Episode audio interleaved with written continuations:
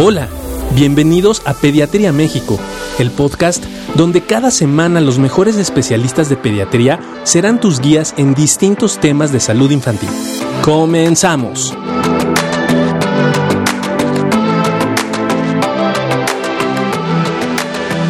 Hola, ¿cómo están? Muy buenos días. Agradecemos a todos por estar aquí en una cápsula más de la Asociación de Médicos del Hospital Infantil de México, Federico Gómez. Y ahora tenemos el gusto de estar con el doctor Marco, este, oftalmólogo pediatra. Muchas gracias por estar aquí. Con mucho gusto. ¿Sabes qué, Marco? Porque fíjate que ahora las. Todos los días la señora nos pregunta: ¿qué onda con los ojos, con las pantallas? En realidad, porque están los niños mucho tiempo en las clases online, ¿no? Sí. Y bueno, pues vamos a aprovechar para, para algunos tips y unas cosas. ¿Qué tan malo es que los niños estén tanto tiempo enfrente de una computadora? Eso te puede llegar a dañar la retina, te daña el cristalino, te provoca miopía. ¿Qué pasa? Bueno, pues eh, desafortunadamente es algo ya inevitable, es algo que el cuerpo humano no está diseñado para soportar ver de cerca un, un objeto que está a 33, 40 centímetros de distancia de los ojos tanto tiempo, pero pues ahora es inevitable hacerlo. Eh, ¿Cuál es la recomendación que ustedes hacen de, de qué distancia tiene que estar unos la computadora? 35 o 40 centímetros. Eh, ya, ya lo habíamos visto desde antes, muchos papás estaban ya eh, preocupados de este aspecto, pero ahora muchísimo más. Y como tú dices, es una situación que vemos todos los días en la consulta privada y con mucha razón, porque los papás eh, tienen muchas preguntas sobre eso. Bueno, eh, en cuanto a qué tanto daña una pantalla eh, el organismo, tiene muchas repercusiones, pero no causa, por ejemplo, cataratas, no causa estrabismo, no causa una lesión en la retina, pero sí puede causar que el niño tenga más riesgo de desarrollar miopía o astigmatismo o que aumente si ya la tenía.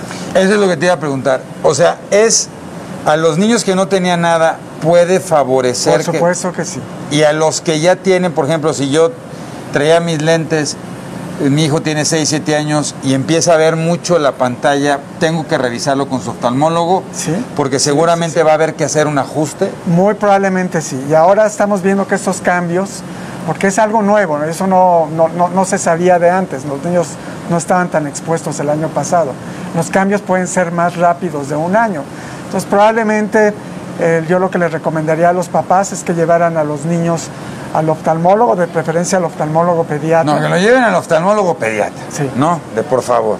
Digo, yo tengo buenos amigos retinólogos y de glaucoma y los que ponen, pero tiene que ir con su oftalmólogo pediatra. ¿Por qué? ¿Cuál es la diferencia entre un oftalmólogo y un optometrista?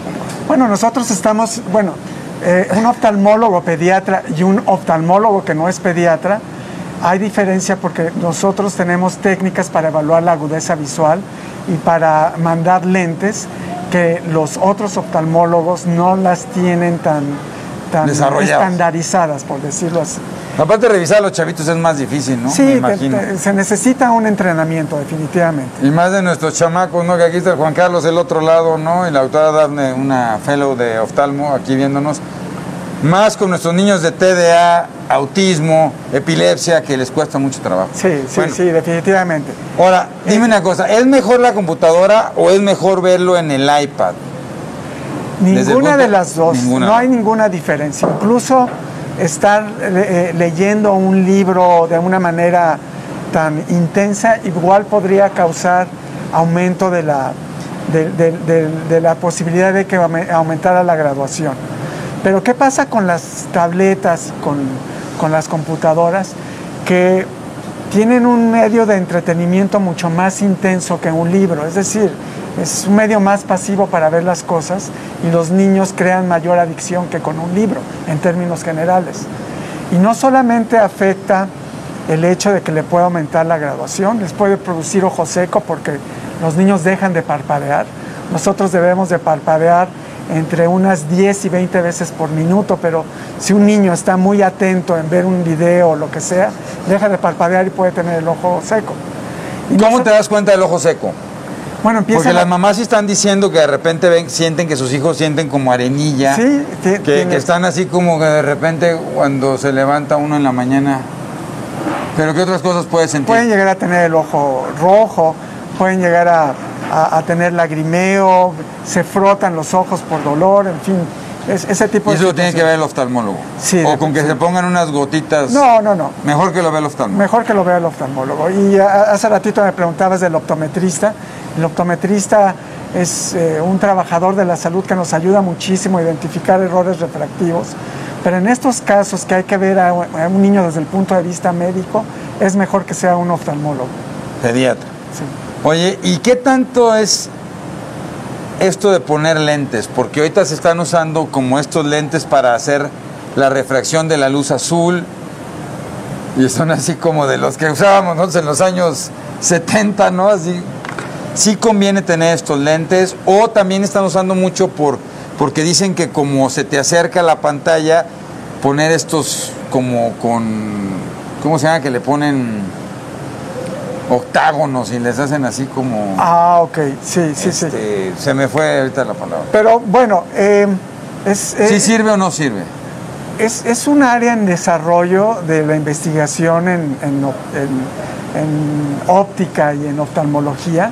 Parece que la luz azul y la luz amarilla pudiera alterar el ciclo circadiano de las personas, pero lo que sí es definitivo es que un filtro azul no va a evitar una, una, un- una afección en el ciclo circadiano. Por ejemplo, si tú o yo estamos toda la noche viendo nuestro celular, nos va a costar un poquito más trabajo dormir, un niño con más razón. Entonces, hay otras maneras de, de- evitarlo, maneras más naturales, como por ejemplo restricciones en el uso de los, de los eh, dispositivos electrónicos. Eso me parece que es lo más importante que tenemos que hacer. En la mañana, bueno, va a ser inevitable que el niño atienda sus clases eh, primaria, secundaria, preparatoria, como lo están haciendo ahora con la pandemia. Pero en la tarde sí, pues se podrían poner restricciones que no fueran de tarea. Yo recomendaría que máximo una hora al día para diversión. Para diversión. Sí. Y De todo. de, sí, O sea, no es una hora de celular, una hora de iPad, de una hora todo, de web. de todo, de todo. suma. Y preferentemente máximo unas dos o tres horas antes de irse a dormir, porque no solamente la luz azul la que afecta el sueño, sino también la cantidad de información que está recibiendo el cerebro hace que trabaje más rápido y eso les produce también alteraciones de- del sueño. El otro día estábamos hablando con un especialista aquí de trastornos del sueño, el doctor Rafa Santana, ¿no? Y, y ¿qué tanto es la recomendación? Digo, porque un problema también, y yo no sé si eso del ojo está, como no salimos, los cambios cronobiológicos de la luz solar, pues también pueden afectar un poco en el sueño. ¿Qué tanto se recomienda que los niños tengan que dormir con el cuarto completamente oscuras o poner algo para dormir? Porque ha sido otro problema que tenemos en la pandemia, problemas de sueño. Claro, yo les recomendaría algo diferente a esto. Y eso lo hago todos los días en mi consulta privada. Los niños, bueno, todos los seres humanos tenemos que exponernos al sol, no estar encerrados, como nos ha sucedido desafortunadamente en los últimos meses, porque la, la luz del sol, sobre todo la luz ultravioleta tipo B, ayuda al globo ocular a que crezca adecuadamente y a que se disparen eh, vías dopaminérgicas que hacen que el ojo se forme de una manera normal. O sea, sí es bien importante que estén expuestos a la luz. Pero por supuesto, Por la luz natural. La luz natural, Es decir, lo que nos decían nuestras abuelitas es completamente cierto. Que nos íbamos a acabar los ojos si estábamos todo el tiempo leyendo y que deberíamos de salir a áreas eh, abiertas para que nuestros ojos descansen. Y eso es completamente cierto. El ojo eh, deja de enfocar, los músculos que tenemos dentro del ojo dejan de enfocar o dejan de, estar eh, con contracción a partir de una distancia de 6 metros. Entonces, si estamos en un cuarto, en un aula, en, nuestro, en nuestra casa, todo lo tenemos cerca y nuestro ojo constantemente va a estar enfocando. Sin embargo, si salimos y caminamos alrededor eh, una media hora, una hora todos los días, el ojo va a descansar de ese continuo esfuerzo que está haciendo enfocando la mesa, el cuaderno, la pared, la puerta, etc. Y no solamente eso, Otra de las eh, situaciones que suceden con los medios electrónicos es que los niños se, se aíslan desde el punto de vista social y eso también no es bueno. Y esa es una preocupación que también deberían de tener los papás. No, bueno, estamos ante una preocupación porque ha cambiado y ahora con el, por ejemplo, el Fortnite, ¿no? Que aparte, Sí, ¿qué tan bueno es jugar el videojuego? Porque es poca madre jugar el videojuego en tu cuarto oscuro, ¿no? O sea, está más- entre más oscuro se ve más padre el brillo. ¿Sí es cierto que es mejor ver los videojuegos y eso con la luz prendida que oscuras o no importa? Creo que lo que debería de hacer es restringirse. Pues sí, pero haz de cuenta, si, si te dicen, bueno, pero le prendo la luz, o sea, con luz o sin luz, no es bueno verlos los tanto tiempo. O sea, la Es que también restricción es depende del, buena. del brillo. Y una de las cosas que tú me preguntaste hace rato acerca de estos fil- filtros eh, de luz azul, eh, estaba comentando aquí con la doctora Dafne un artículo que, que recientemente leí. Hicieron una comparación entre eh, eh, estos sistemas que ya tienen los, la- las tabletas, las computadoras y los celulares para que se usen de noche porque modifican el brillo y la intensidad de los colores de tal manera que no tengan la intensidad que se necesita durante el día. Y eso es muchísimo más efectivo, por, por estudios ya científicos bien elaborados, que poner un filtro azul en los lentes. No, bueno, y a mí me, me parece que es muy interesante para los papás que lo están oyendo que al final el filtro azul que pones tiene más que ver sobre el ciclo circadiano que sobre el hecho de que no lastimes los ojos por estar tanto tiempo en una computadora viendo. Y sobre todo el exceso, porque, es decir, Pues, pero si estás ocho horas, o sea, eso es porque mi hijo va a estar ocho horas viendo la computadora. Les dan 20 minutos de recreo para que se pongan a brincar y a donde corren es al celular a jugar un claro, videojuego en el recreo, por supuesto. Lo que deberían de correr es a la ventana o a su patio para tratar de ver de lejos. De lejos. Y, y tener una exposición a la luz natural, que eso es lo mejor. Y otra de las cosas que recomiendo es que hagan las tareas con luz natural, es decir, que le acerquen la mesa donde hace sus tareas, abran la ventana y que sea la luz natural la que les ayude. La que- o sea, sí es mejor eso, que Pero, pongan, por supuesto, que ahora que 100%. tenemos nuestras aulas en casa, que Sí. esté pegada a la luz natural. Sí. Y, por ejemplo, entre clase y clase, ¿qué, qué puede hacer el niño para tratar de descansar los ojos?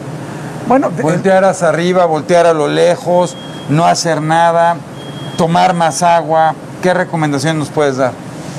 alejarse de la pantalla para que parpadeen de una manera normal. Eh, si pueden salir, a, como te dije hace un momento, a, a un espacio abierto, muchísimo mejor. Eh, eh, básicamente eso. Básicamente. Oye, este, las abuelitas, ya ves que pues, las abuelitas son lindísimas. Saludos a todas las abuelitas que nos ven. Te decían que si te pones este, un fomentito de agua caliente, un fomentito de té de manzanilla, de té de hierbabuena, te ayuda en la hoja en la noche a descansar el ojo. ¿Sirve de algo? No es tan necesario. Yo creo que el mejor descanso es hacer que el ojo no enfoque. Y la manera como se puede lograr es exponiéndolos a, a la luz natural. Y no solamente por el ojo, sino también necesitamos producir vitamina D, que Exacto. todavía no, no- no se sabe bien, pero pro- probablemente la vitamina D, además de la dopamina, ayuden a que el ojo se forme normalmente, sobre todo durante la infancia y la adolescencia.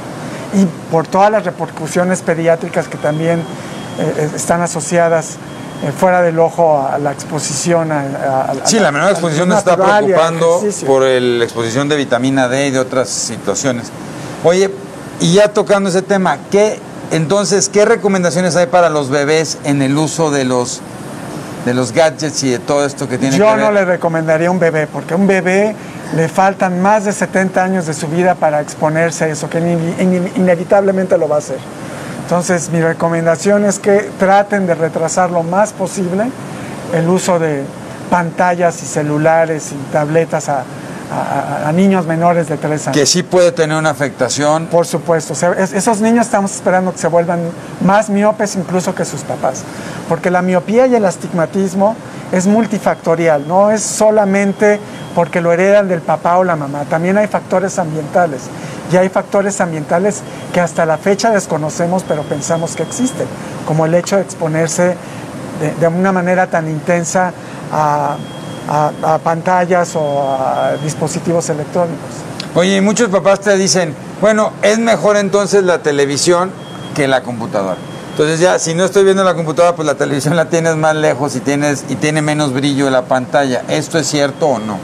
Bueno, es que es diferente. Ahora ha cambiado eso, porque la televisión. Bueno, ya nadie la tú- ve. Tú y yo no es la que ve ahora. Oye, fíjate, ya no hay ni, no hay ni comerciales, compadre. No, pero sí hay en. YouTube, ¿no?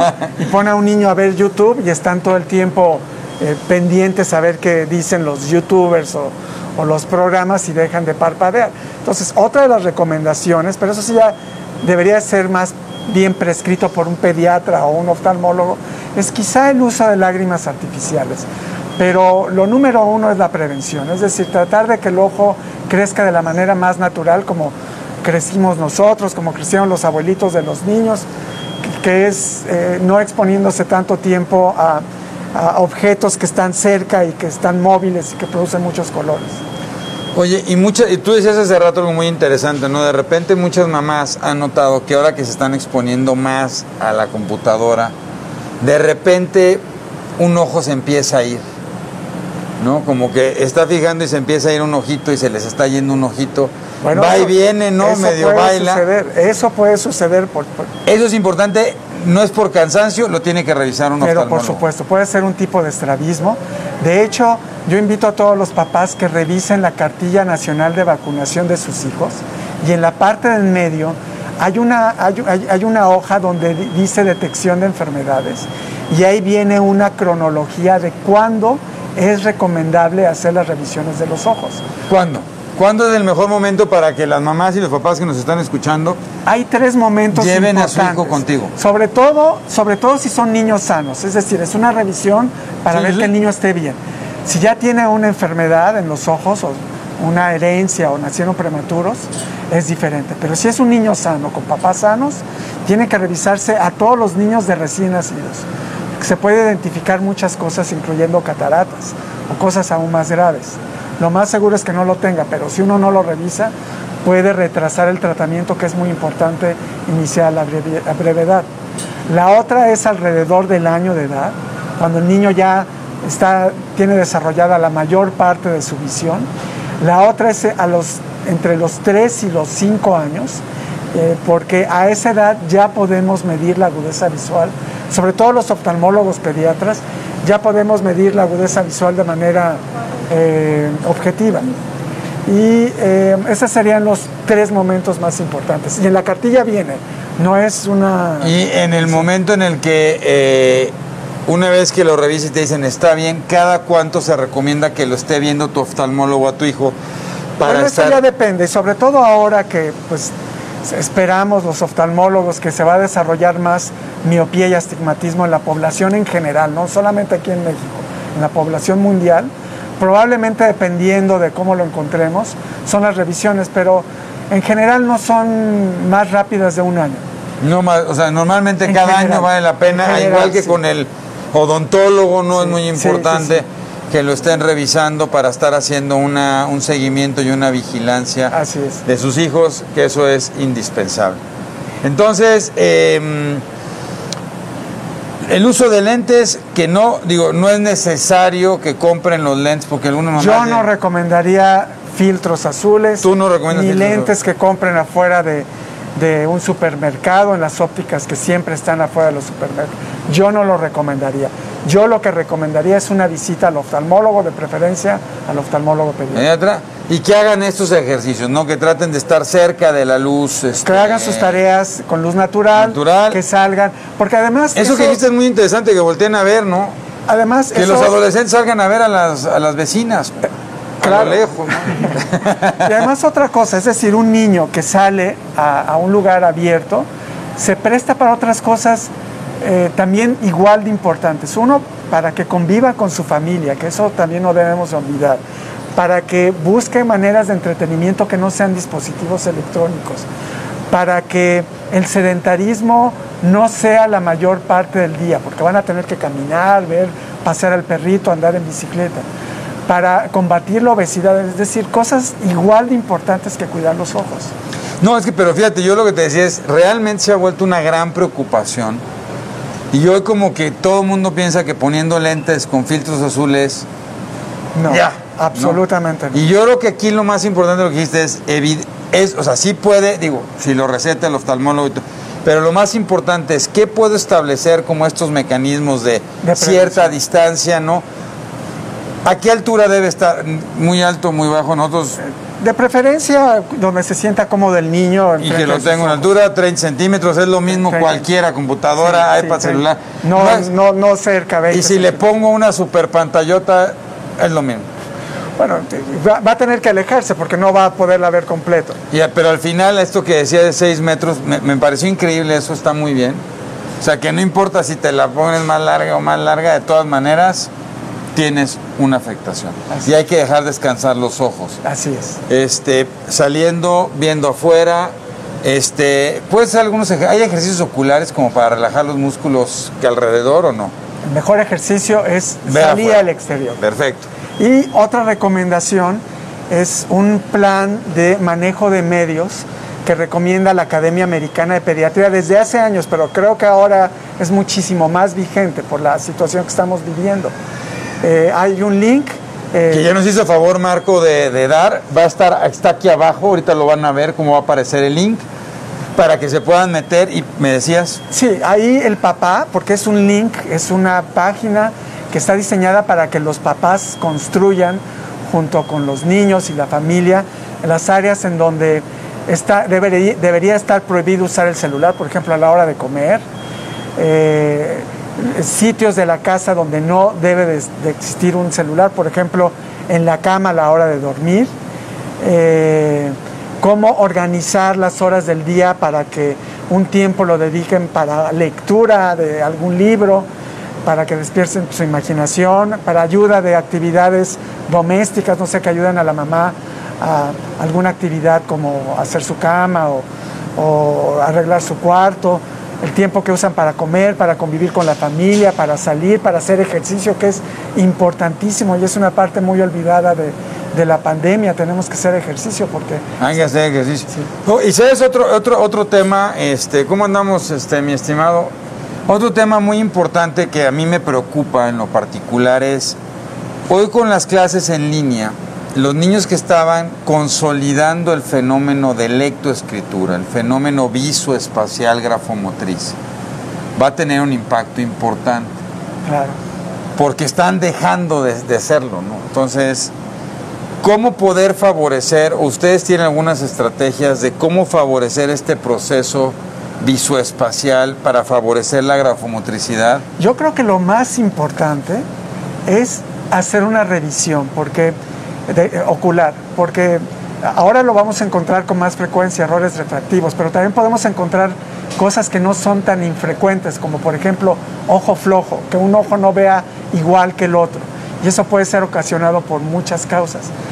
Una de ellas, que es bastante eh, eh, frecuente, es que una graduación sea diferente a la otra. Y eso ya necesita un tratamiento por el oftalmólogo pediatra muy específico. Eh, pueden encontrarse estrabismos como el que me dijiste, que de repente está viendo y de repente se le va el ojo hacia afuera. Es decir, cosas que no son tan infrecuentes. Y la única manera de encontrarlas y tratarlas Es una revisión. es una revisión y de preferencia eso hay que encontrarlo antes de los 3, 4 años. Porque sí se puede tratar. Se puede tratar y la, el- el- la efectividad del tratamiento es muy alta si se encuentra tempranamente. Tempranamente. Si eso se encuentra a los 8 o 9 años, ya es más difícil que tenga buenos Oye, y siempre es cirugía. Es que los papás luego dicen, es que voy y siempre me quieren operar el ojo, ¿no? Que Porque se le va el ojito y entonces luego, luego quieren operarlos. Eh, Hay otros tratamientos que no sean Sí, cirugía. por supuesto. Y eso, eso yo, yo, yo estoy seguro que un oftalmólogo pediatra puede darle una muy buena orientación. Ahora hay oftalmólogos pediatras en todos los hospitales eh, importantes, tanto públicos como privados, y en consultores privados. Es decir, ya no carecemos ahora ni en Ciudad de México ni en las principales capitales del país de oftalmólogos pediatras. Eso, eso también es... ¿Cuántos oftalmólogos pets habrá en el país? Calculamos que somos alrededor de 250, entonces estamos distribuidos, en general ya hay en toda la República. Fíjate, qué interesante, qué interesante. Son pocos, ¿eh? Somos Son pocos. Sí, neurólogos pediatras en el país debemos andar sobre los 1100, más o menos. y seguimos siendo pocos para la atención. Sí, sí, sí. Pues muchísimas gracias, eh, Marco. Eh, ¿qué, qué quisieras para cerrar, dar un último consejo, consolidar un último mensaje a los papás que nos están viendo? Sí, yo Que invitar- espero que nos estén viendo en la distancia adecuada. Yo, yo invito a los papás que traten de buscar otras alternativas para entretener a los hijos. Yo soy papá de una adolescente y de una adulta, yo sé que es muy difícil, pero los niños, sobre todo cuando están creciendo, evitar que su principal entretenimiento sea un dispositivo electrónico. Controlen cuando mucho una hora al día, sobre todo primaria kinder, que, que usen esos dispositivos electrónicos para diversión y busquen otras maneras, actividades deportivas, bicicleta, en fin, muchas cosas que pueden ser muy constru- constructivas para el desarrollo del cerebro. No, la última pregunta que se me ocurrió, este, para la mejoría de la visión y la producción del lagrimeo y eso, además del consumo de líquido, tomar alguna vitamina, porque también dicen vitaminas, omegas, ¿eso sirve o no sirve? Para el ojo. Puede ayudar, pero mi idea, mi idea es que, que la mejor manera de que las vitaminas, coenzimas, minerales ingresen al organismo es con comida sana. Es con verduras, frutas, es lo que yo siempre recomiendo. Fíjense, pues muchísimas gracias Marco. La verdad es que es una serie de preguntas y yo creo que esto es muy interesante, que la gente no piense que por comprarse unos lentes antirreflejantes o de filtro azul ya se acabó el problema, porque es algo que estamos viviendo en las dificultades que estamos todos viviendo y entender que necesitamos regresar a un funcionamiento ocular y corporal como el que teníamos antes. Exacto. Y que esta pandemia yo creo que algo que se ha favorecido o ha, desde mi punto de vista del desarrollo, es que nos ha vuelto a cuestionar la necesidad de volver a exponernos a De cosas a tan primarias natural. que hacíamos, no naturales que hacíamos y que yo no sé si somos mejores o peores, pero por lo menos nos la pasábamos bastante bien. Y sí creo que todas estas situaciones están disparando mucho Claro. las, las situaciones. Estamos viendo, por ejemplo, mucho cefalea o dolores de cabeza y yo creo que tiene que ver por este cansancio, pero de repente pasa esto, ¿no? Está el niño en clase, luego a los 20 minutos de recreo se va a la iPad a seguir jugando, luego regresa a sus clases, termina y siguen jugando porque a veces las y yo entiendo a papá y a mamá, ¿no? Que de repente el problema es, "Doc, pues tuve que estar con mi hijo ocho horas ahí mientras ponía atención, ¿no? Pero yo tengo que chambear. Entonces termina y pues ni modo, hijo, pues yo necesito chambear dos o tres horas, pues vete y ponte en el... En Pero ese mismo problema existía, vamos, existía cuando tú y yo éramos Exacto. niños. Entonces, debe haber Que eso, hace, que eso hace como unos cinco o seis años. Muchísimas gracias, Marco, te lo agradezco. Muchas gracias, que Dios los bendiga y estén muy bien. Saludos.